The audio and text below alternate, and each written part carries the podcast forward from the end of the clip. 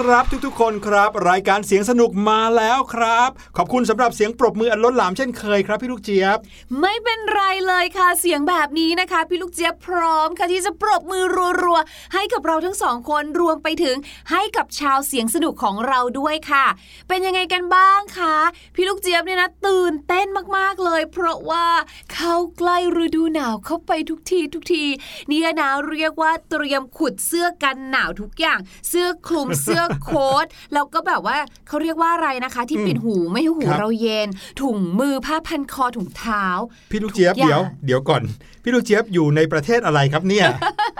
ถ้าเกิดว่าน้องๆ ฟังรายการเสียงสนุกอยู่ที่ญี่ปุ่น หรือว่าอยู่ในประเทศแถบยุโรปก็อาจจะเข้าใจพี่ลูกเจี๊ยบได้นะครับ แต่อย่าลืมว่าตอนนี้ทางการเขาประกาศแล้วเรียบร้อย ว่าประเทศไทยเข้าสู่ฤดูหนาวไปแล้วนะครับอ๋อเหรอคะทำไมไม่เห็นรู้สึกเลยล่ะคะดังนั้นเนี่ยถ้าจะเตรียมอะไรเนี่ยต้องเตรียมเผื่อเดินทางไปต่างประเทศแทนแล้วนะครับ อากาศถึงแม้จะหนาวหรือไม่หนาวก็ตามนะครับ แต่อากาศที่สำคัญที่สุดก็คืออากาศที่บริสุทธิ์นะครับน้องๆ การใช้ชีวิตอยู่ในบ้านช่วงที่เราไม่ค่อยได้ออกไปไหนเนี่ยนะครับก็มีข้อดีอย่างหนึ่งเหมือนกันนะทำให้เราไม่ต้องออกไปเจอกับรถติด ซึ่งอาจจะทำให้อากาศแย่ด้วยใช่อากาศบนถนนเนี่ยจะมีพวก ควันท่อไอเสียควันอะไรอย่างเงี้ยครับ ใช่ค่ะ แล้วในช่วงฤดูหนาวนี้นะคะ จริง ๆ ทางการเขาก็บอกเหมือนกันนะว่า สิ่งที่มาคู่กันกับฤดูหนาวเลยก็คือฝุ่น PM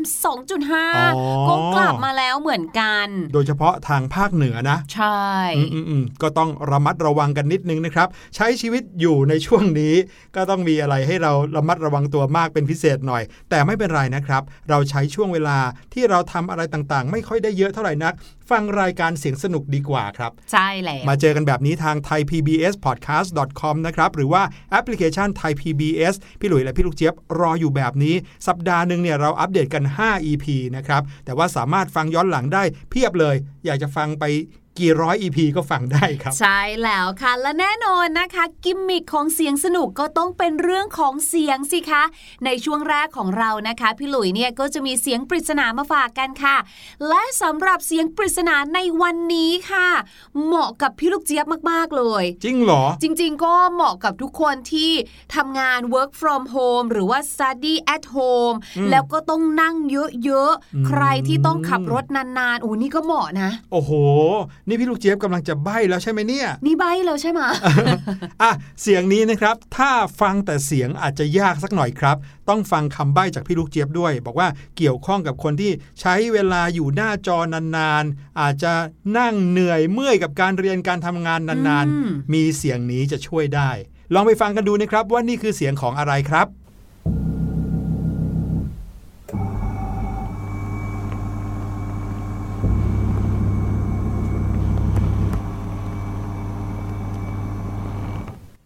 ฟังเหมือนเป็นอุปกรณ์อะไรบางอย่างที่ต้องใช้มอเตอร์นะพี่ลูกเจี๊ยบนะ ใช่แล้วค่ะ แต่ว่าเป็นมอเตอร์ที่ตัวใหญ่สักหน่อยนะคะอืมแล้วก็ตอนที่ใช้เนี่ยก็สบายมากเลยอะ่ะอะน้องๆลองเดากันดูแล้วกันนะครับว่าเสียงเมื่อกี้นี้ที่เปิดให้ฟังไปในเสียงปริศนา คือเสียงของอุปกรณ์อะไรครับ แต่ว่าตอนนี้ได้เวลาที่เราจะพาน้องๆ ไปหาความรู้กันอีกแล้วครับพี่ลูกเจี๊ยบ อะไรคือการหาความรู้ในดงถั่วคะพี่หลุยโอ้โหก็เรื่องราวความรู้ในวันนี้เป็นเรื่องของถั่วยังไงล่ะครับวันนี้เราทั้งสองคนจะพาไปรู้จักถั่วมากมายเลย และประโยชน์ของถั่วแต่ละชนิดก็แตกต่างกันด้วยนะ ตามเรามาเลยครับ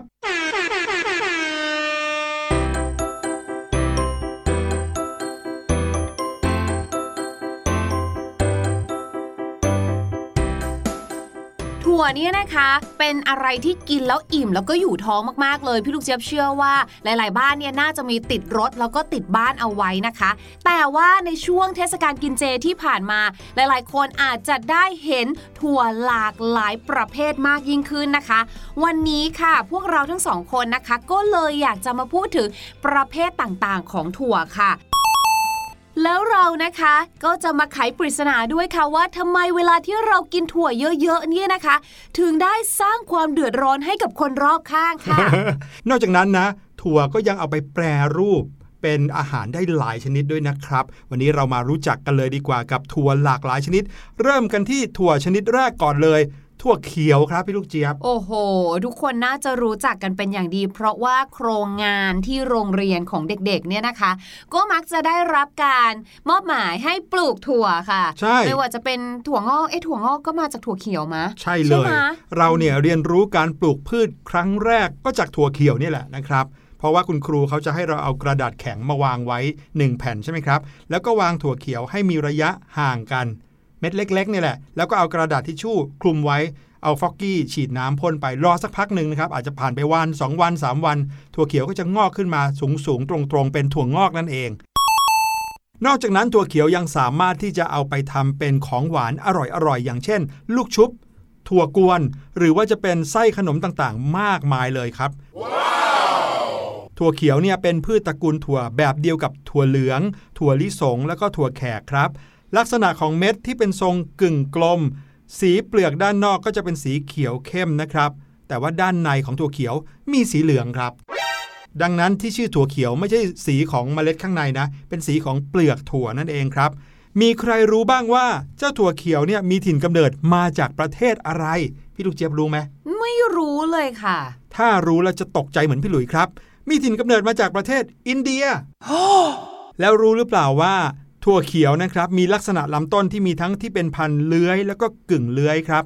ความสูงของต้นถั่วเขียวนะครับอยู่ที่ประมาณ 30-120ถึง120เซนติเมตรอายุของถั่วเขียวก็ประมาณ 1 ปี แต่ว่าสามารถปลูกได้ตลอดทั้งปีครับ ถั่วชนิดนี้ใช้น้ำน้อย แล้วก็มีการเก็บผลผลิตได้ง่ายมากเลย นิยมเก็บกันทั้งฝักด้วยมือ แล้วก็นำมาล้าง ตากแดดให้แห้ง จากนั้นก็นำมเมล็ดออกด้วยการเขย่าฝักแห้งๆผ่านตะแกรงครับ อืมมีหน้าล่ะ คนแขกเนี่ยเขาถึงชอบขายถั่วอืมเพราะว่าเป็นต้นกำเนิดจากของของเขาถั่วหลายชนิด ใช่แล้วค่ะ จากถั่วเขียวนะคะ มาที่ถั่วนี้บ้างดีกว่าพี่ลูกเจี๊ยบชอบมากๆเลยค่ะ ก็คือถั่วลิสงนั่นเอง ใครที่ไปเดินตามตลาดนัดนะก็จะมีร้านที่เขาขายเป็นถั่วลิสงต้มใช่ไหมคะ เราก็จะมานั่งแกะเปลือกกินกันนะคะ ดูทีวีไปด้วยอร่อยเคี้ยวมันจริง ๆ เลยค่ะ หรือนะคะบางบ้านค่ะอาจจะซื้อแบบที่มีการปรุงรสต่างๆ เช่น ถั่วลิสงเคลือบกะทิรสชาติต่างๆ บางทีก็เป็นเคลือบรสกาแฟเคลือบเกลือแบบนี้นะคะอืมคุ้นเคยไหมครับ แต่ว่าไม่น่าเชื่อพูดถึงเรื่องราวของถั่วลิสงแล้วนะคะ ชาวต่างชาติเนี่ยนะคะ หรือว่าชาวต่างประเทศเนี่ยเขามักจะแพ้ถั่วลิสงกันนะอ้าวโอ้เขาแพ้กันเยอะมากๆเลยนะคะ แต่ว่าคนเอเชียอย่างเราเนี่ยไม่ค่อยแพ้กันสักเท่าไหร่เนาะครับอันนี้ก็เรียกว่าโชคดีกันหน่อยนะคะ ถั่วลิสงเนี่ยฝักของเขาเนี่ยจะอยู่ใต้ดินนะคะ และถั่วลิสงเนี่ยก็มีถิ่นกำเนิดอยู่ที่อเมริกาใต้ค่ะ แถวแถวๆลุ่มแม่น้ำอเมซอนไปจนถึงบราซิลเลยล่ะค่ะ ดังนั้นนะคะ ใครที่อยากจะไปหาถั่วลิสง หรือว่าต้นกำเนิดของถั่วลิสงเนี่ยไปถึงลุ่มแม่น้ำอเมซอน ก็ระวังงูอนาคอนดากันด้วยนะคะอืมส่วนประโยชน์ของถั่วลิสงนะคะ นอกจากจะทำให้อิ่มท้องได้แล้วเนี่ยนะคะ บอกเลยนะคะว่าถั่วลิสงเนี่ยยังช่วยให้กล้ามเนื้อของเราเนี่ยนะคะ คลายตัวได้ดีจากการออกกำลังกายอีกด้วยจริงเหรอไม่น่าเชื่อเลยเนาะหลังเล่นกีฬาเนี่ยกำถั่วที่สงใส่ถูปากกเลยต้องกินถั่วลิสงเลยค่ะ และประโยชน์ของถั่วลิสงเนี่ยไม่ได้มีเฉพาะต่อคนเราเท่านั้นนะคะ เปลือกถั่วลิสงเนี่ยถือว่าเป็นปุ๋ยชั้นดีเลยละค่ะ ก็คือเป็นอาหารของพืช ช่วยบำรุงดินดีอีกด้วยค่ะ แถมนะคะกากถั่วลิสงเนี่ยยังสามารถนำไปทำเป็นอาหารของสัตว์ได้อีกด้วยอืมประโยชน์รอบด้านจริง ๆ เลยนะครับ มาที่ถั่วอีกชนิดหนึ่งนะครับ ถั่วชนิดนี้เนี่ยถ้าส่วนตัวพี่หลุยแล้ว ไม่ค่อยเคยเห็นในอาหารชนิดไหนหรือกินกันเปล่าๆ นอกจากในข้าวต้มมัดใช่หรือว่าในขนมข้าวเหนียวถั่วดำถูกต้อง อุ๊ยแต่อาหารอินเดียเนี่ยเขาใช้อันนี้เยอะนะเหรอครับ ใช่ นี่แหละครับ เรากำลังพูดถึงถั่วดำกันอยู่ครับแต่รู้หรือเปล่าความจริงข้อหนึ่งของถั่วดำก็คือ เขาคือถั่วเขียวครับ อ้าว แล้วทำไมไม่เรียกถั่วเขียวล่ะคะ เขาคือถั่วเขียวที่มีผิวสีดำครับพี่ลูกเจี๊ยบ คือเป็นสีเขียวคล้ำจนดำเหมือนเวลาแผลฟกช้ำเราอย่างนี้เหรอคะอืมเป็นสีดำเลยอ้าวเหมือนกันกับเสือดำที่จริง ๆ แล้วคือเสือดาวที่มีผิวสีดำนั่นแหละครับอืมอืมถั่วดำเนี่ยเป็นถั่วเขียวชนิดหนึ่งครับ แต่ขนาดของเมล็ดถั่วดำนั้น ใหญ่กว่าถั่วเขียวเล็กน้อยครับ เปลือกด้านนอกและด้านในสีดำสนิทเลย แต่ว่าถ้ามองดีๆ ก็จะเห็นตาสีขาว คล้ายรอยแผลอยู่ทางด้านเว้าของเมล็ดครับถั่วดำมีถิ่นกำเนิดอยู่ที่ประเทศอินเดียเหมือนกัน ที่พม่าก็มีปลูกกันเยอะครับ เวลาที่ฝักสุกนะครับก็จะมีสีขาวน้ำตาลอ่อน น้ำตาลเข้มไปจนถึงสีดำครับ ขึ้นอยู่กับว่าพันธุ์ที่ปลูกนั้นเป็นพันธุ์อะไร แสดงว่าถั่วดำเนี่ยก็มีหลายสายพันธุ์ย่อยลงไปอีกครับ ส่วนสรรพคุณของถั่วดำนะครับเขามีสารฟลาโวนอยด์หรือว่าสารล้างพิษที่สูงมากครับ เมื่อเทียบการกินถั่วดำในปริมาณเท่ากับการกินส้มนะ ถั่วดำมีสารฟลาโวนอยด์เยอะกว่าส้มมากครับ มากกว่าขนาดไหนรู้ไหมมากกว่าถึง 10 เท่าครับพี่ลูกเจี๊ยบอุ้ยนี่เยอะมากเลยนะ นอกจากนั้นแล้วถั่วดำก็ยังมีแคลเซียม ช่วยบำรุงกระดูกและฟัน มีสารที่ออกฤทธิ์ยับยั้งเอนไซม์บางชนิดที่ช่วยป้องกัน และลดการแบ่งตัวของเซลล์มะเร็งได้ด้วยอือหือ มาที่ถั่วตัวนี้บ้างดีกว่าค่ะ เป็นถั่วที่เราคุ้นเคยแบบอย่างแน่นอน เพราะว่าพี่ลูกเจี๊ยบเชื่อว่าทุกคนต้องเคยกินน้ำเต้าหู้อืมหรือแบบนมถั่วเหลืองนะคะ ใช่แล้วค่ะ พี่ลูกเจี๊ยบกำลังพูดถึงถั่วเหลืองนั่นเองค่ะ เมื่อก่อนพี่ลูกเจี๊ยบเคยเข้าใจผิดด้วยนะ นึกว่าถั่วเหลืองกับถั่วเขียวเนี่ยคือสิ่งเดียวกัน ปรากฏว่าไม่ใช่ค่ะ ถั่วเหลืองเนี่ยนะคะ จะเป็นเม็ดเล็ก ๆ สีเหลืองทองเลยอะว่าอย่างนี้ดีกว่าเนาะถ้าเกิดว่าใครนะคะ ชอบกินถั่วที่คุณอาบังขายเนี่ยก็จะเห็นว่ามันจะมีถั่วเหลืองเม็ดเล็กๆอะค่ะ ที่เขาขายคั่วเกลือนั่นน่ะนั่นแหละค่ะคือถั่วเหลือง ถั่วเหลืองเนี่ยนะคะเขาเป็นพืชล้มลุกค่ะ ลักษณะต้นของเขาเนี่ยจะเป็นต้นพุ่มนะคะ สูงประมาณ 30เซนติเมตรหรือพูดง่ายๆก็คือ 1 ฟุต 1 ไม้บรรทัดของน้องๆ นั่นเอง สูงไปได้ถึง 90เซนติเมตรโอ้ก็คือเอาไม้บรรทัด 1 ฟุตมาต่อกันไปเลยค่ะ 3 อันเลยนะคะ และค่ะเจ้าถั่วเหลืองเนี้ยนะคะ เวลาที่เขาเนี่ยเป็นต้นอ่อนเนี่ยนะคะ ฝักอ่อนของเขาเนี่ยจะสีเขียว แต่พอสุกแล้วเนี่ยนะคะ ก็จะเปลี่ยนเป็นสีน้ำตาลค่ะ พอเวลาที่เขาแก่จัดใช่ไหมเมล็ดถั่วเนี่ยก็จะร่วงหล่นลงมาค่ะอือืมมประโยชน์ของเขานะบอกเลยว่าเป็นแหล่งโปรตีนที่สำคัญมาก ๆ เลย นั่นเป็นสาเหตุที่ทำไมบอกว่า ถั่วเหลืองเนี่ยถูกนำมาทำเป็นผลิตภัณฑ์ต่างๆ ให้เรากินเนี่ยเยอะแยะมากมายเลยนะคะ ไม่ว่าจะเป็นเอามาทำเป็นน้ำมันพืชครับใช่ไหมคะ หรือผลิตภัณฑ์นมต่างๆ หรืออาจจะเป็นขนมหวานเย็นของเรานะคะ อย่างเต้าหวย เต้าหวยฟุตสลัดเอ่ยนะคะอืมรวมไปถึงค่ะ ถ้าใครเดินเข้าครัวนะคะ นอกจากจะเจอน้ำมันพืชแล้วก็อาจจะเจอเครื่องปรุงค่ะ อย่างซีอิ๊วครับ เต้าเจี้ยว เต้าหู้ยี้นะคะ หรือโปรตีนเกษตรนี่อืมพวกนี้นะคะก็คือทำมาจากถั่วเหลืองหมดเลย เรียกได้ว่าหาซื้อง่ายแล้วก็ราคาไม่แพงด้วยค่ะครับแสดงว่าปริมาณการปลูกถั่วเหลืองในประเทศไทยก็ต้องเยอะมากๆเลยใชนะ่ถูกต้องเพราะว่าเอาไปแปลรูปได้หลากหลายนะครับค่ะมาถึงถั่วอีกชนิดหนึ่งนะครับ ที่หลาย ๆ คนมีความเข้าใจผิดเกี่ยวกับถั่วชนิดนี้ด้วย ก็คือถั่วแดงครับ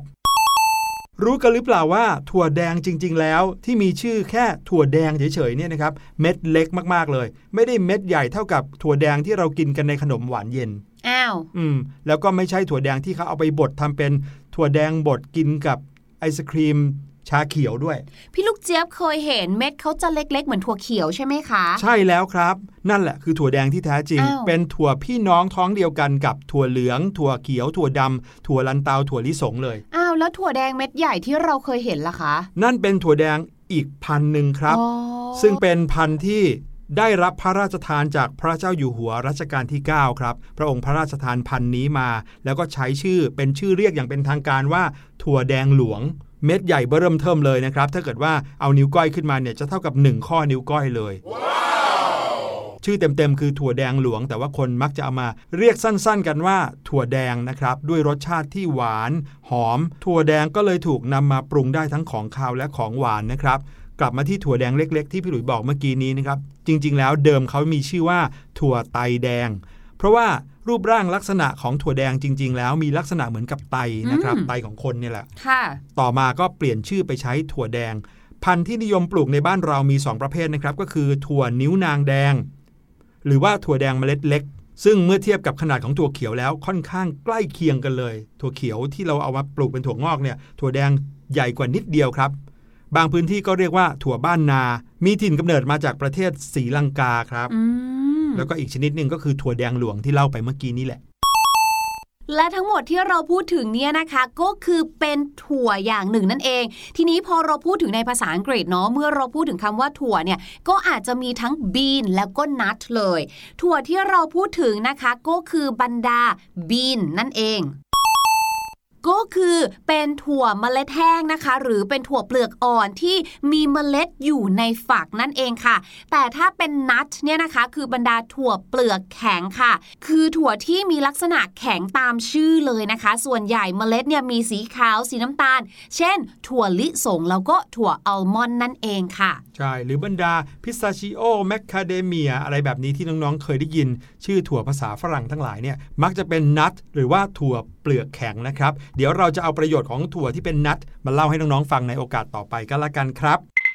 คราวนี้ค่ะมาพูดถึงเรื่องปัญหาที่เรานี่นะคะ สร้างให้กับคนรอบข้างเมื่อเรากินถั่วเยอะเกินไปดีกว่าค่ะ นั่นก็คือการผายลมนั่นเองค่ะ แหมจริง ๆ มันก็มีคำสั้นกว่านั้นนะเนาะแต่ว่าถ้าพูดออกมาแล้วอาจจะรู้สึกว่ามันกระแทกหูกระแทกใจจนเกินไป ขอใช้คำว่าการผายลมแล้วกันนะคะ การผายลมเนี่ยนะ เป็นเรื่องปกติของร่างกายแหละนะ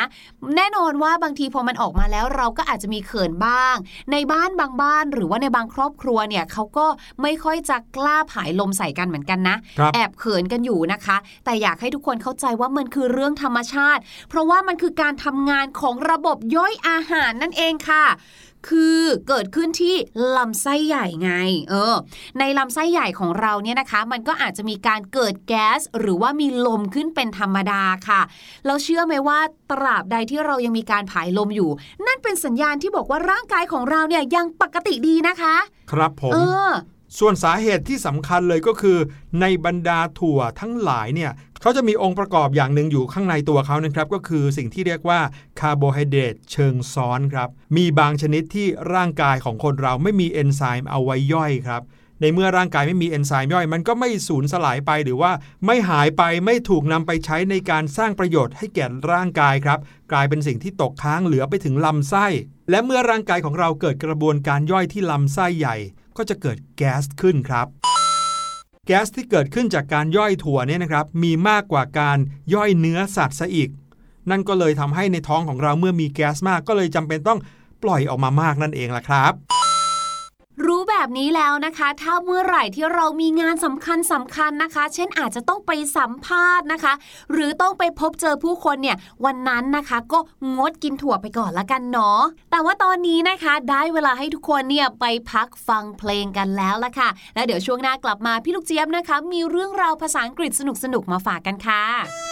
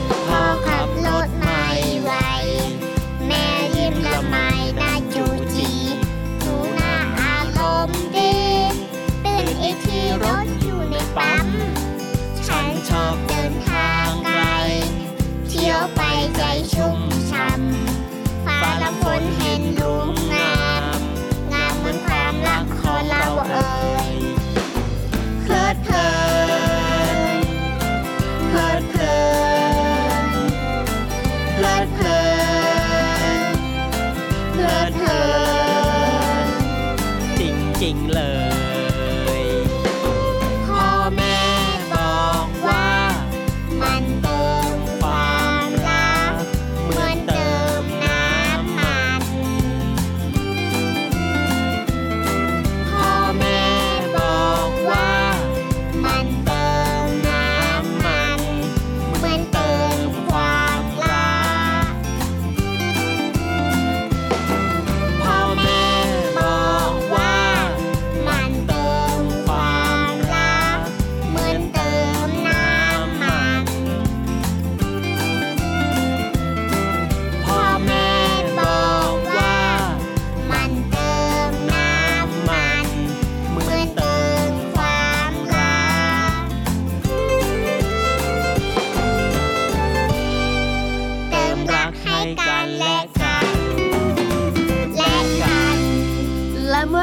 ถึงคำว่าเพลิดเพลินนะคะคำที่พี่ลูกเจี๊ยบเนี่ยนึกออกเนี่ยนะ ก็คือคำว่า amuse นั่นเองค่ะ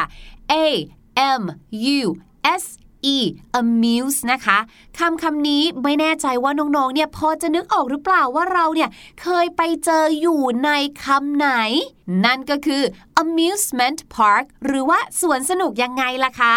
คำว่า amuse เนี่ยนะคะ แปลว่าสนุกสนานหรือว่าทำให้สนุกสนานเบิกบานใจหรือเพลิดเพลินนั่นเองค่ะคำคำนี้เนี่ยก็เลยถูกนำไปใช้ประกอบกับ amusement park ที่แปลว่าสวนสนุกนั่นเอง เพราะว่าพอเราเข้าไปที่สวนนี้หรือว่าที่พาร์คนี้เนี่ยนะคะ ก็จะมีแต่ความสนุกสนานเพลิดเพลินยังไงล่ะคะ แต่ว่าตอนนี้ได้เวลามาเฉลยเสียงปริศนากันแล้วละครับ ลองไปฟังกันดูอีกทีหนึ่งแล้วกลับมาเฉลยกันครับ